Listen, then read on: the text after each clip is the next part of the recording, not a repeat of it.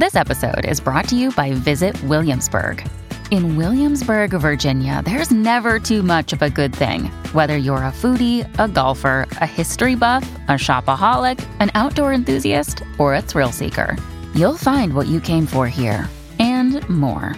So ask yourself, what is it you want? Discover Williamsburg and plan your trip at visitwilliamsburg.com. Now, for the last couple of weeks, we have been introducing you to some extraordinary British Columbians, right? For our last segment today, we want to introduce you to someone who is woven into the fabric of BC history. I mean, her family history is embedded in the history of our province. Shirley Chan's great grandfather came to Canada for the gold rush and did everything from working on our railways to running a business in Vancouver's Chinatown. Her parents helped create the Strathcona Property Owners and Tenants Association, helped with that so important fight to stop a freeway from running right through our city. Shirley's been a CEO, a volunteer. She's worked everywhere in the community, which is her passion. So let's say good morning to Shirley Chan, the CEO of Building Opportunities with Business Intercity City Society. Shirley, thank you for being here. Uh, good morning, Simi. Thank you so much for inviting me. You do so much work in the community, Shirley. What keeps you going? What keeps you passionate about that? It's the importance of giving back, the importance of knowing you belong. Because uh, as immigrants to Canada, my family, many generations ago now, I really believed that this was going to be their home and this was the place that would matter. And so I think that that was instilled in me. It really was. Like, did you learn lessons from your grandparents? Did they talk about what it was like? Did your parents talk about what it was like being here back then? Um, more stories came from my mother than from my grandmother, who tended to be quiet. And my father, of course, died early, so uh, we didn't get as many stories from him. But mother was a natural born storyteller anyway, and so she would talk about what it was like to teach Chinese or take the bus out to what New Westminster or working um, in a fish cannery and uh, um, you know how my grandfather, her dad, um, had a farm and sold vegetables door to door. Um, and my great grandfather's stories of, about being expropriated for um, Port of Vancouver harbor development. And with the $500 he got, he was able to bring his son to Canada because there was, of course, the Chinese Exclusion Act and then the Chinese, I mean, that was later, but we, we had the head tax at that point. Right. And that's those are all parts of our history that we know. So when it was time for you to kind of start getting involved and and getting to work, what was important to you? How did you look for ways to make a difference? Well, I thought at one point that I wanted to be a teacher, but then life took its own course, and I had the opportunity to work with um, the province newspaper, and then I was given an opportunity to work on a national task force on public participation.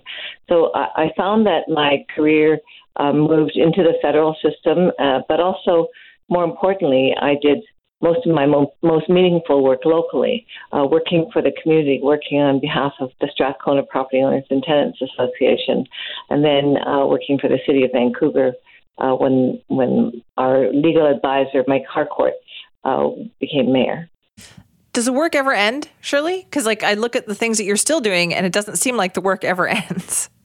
Well, the work there's always more to be done, and you know things come back at us. I mean, the fight uh, for the uh, fight against the freeway in the '60s um, and trying to save Chinatown then uh, has become a new fight to try and save Chinatown as as we see Chinatowns across North America declining, and uh, the need to bring them back in a way that will preserve our history and preserve what's important uh, culturally to not just the people of Chinese ancestry, but to the whole city, because Chinatown is very much part of Vancouver. And then, of course, you know, with my daughter's illness, um, I became involved in a whole new kind of fight, right? So the fighting for uh, destigmatization of persons with serious mental illness, trying to clean up the asylum that are, is currently on our streets because of shutting down of, of institutions that used to serve and protect them too, as uh, because it, they came under fire, and so we let people out onto the streets without adequate support and we don't treat people with a brain disorder called mental illness the same way we would treat someone with Alzheimer's. And so, yeah, the fight goes on for you. You talked about originally with the Strathcona, you know, Property Owners Association back then and Chinatown, the fight to save Chinatown in 1968. There was a real realization, I think, of how important Chinatown was. But do we forget, do you think, Shirley, as time goes on, we, we kind of take some neighborhoods for granted? Um, I think you're quite right there. We do take neighborhoods for granted and we assume they'll always be there for us. And yet, you know, when you go down to different neighborhoods in our city, we see that they are evolving and some of them are in decline.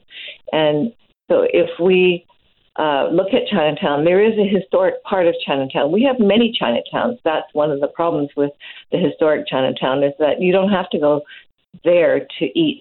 You don't have to go there to shop. You can go to Richmond or Maple Ridge or you know South uh, Victoria and uh, enjoy many of the similar um, shopping and eating experiences, but what you don't have is the history and the connection and the roots that Vancouver's downtown Chinatown has. And so, what do you think of the fight right now to kind of revitalize Chinatown? Oh, I have to credit the Vancouver Chinatown Foundation and the leadership of Carol Lee uh, for what's um, evolving there, trying to serve the people of the neighborhood. That's the Chinese seniors, but also those who are living on the streets, to build a health clinic, to to build rental housing, to build uh, social housing uh, with uh, government in order to make sure that people are housed because you know homelessness is really bad for business and what we need to do is take care of our people and it's cheaper to take care of our people than to leave them out there on the streets and needing emergency services all the time uh, so I think that people like Carol Lee are to be commended and to be cheered. And thank, thankfully, our some of our governments are beginning to recognize it. You made an interesting point there. There, you said it is cheaper in the long run to take care of people than it is to leave them out on the street. Though, have we reached that point where we realize that yet? Well, the statistics and the numbers and the evidence shows it, but we don't seem to act on it. And uh, we know there's a big bill involved, but then um, we you know, for every dollar spent, I think we can save at least uh, five dollars. Um, certainly, that is true of prevention of violent crime. You spend a dollar in prevention, and you save at least seven. And evidence shows also that in some communities, it's thirty-five dollars. What do you still want to work on, Shirley? When you look at time and you think, okay, this is these are my projects for the years ahead. What's high on your priority list? I think that it's really important to try and get the most vulnerable in our communities looked after and taken care of and supported and providing them with the different options that they might need to succeed in life so that we don't waste their lives, um, which is one of the things that's happening. And um, the other thing that I really want to do is probably find a little quiet time to write a few memoirs. Really? Okay, so you you have a long list of things that you've still got going on here. Oh yeah, there's it doesn't end. It's a, there's a never-ending list. It certainly seems that way. Shirley, thank you so much for joining us today. We appreciate that. Thank you. Take care. I really appreciate your time, Simi, and um, yeah, delightful to talk to you. Well, we appreciate your time and all the work that you have done. That is Shirley Chan. Shirley is the CEO of Building Opportunities with the Business Inner City Society. But you want to know what a lifetime of history and community passion looks like? It is Shirley Chan, and she is one of our extraordinary British Columbians.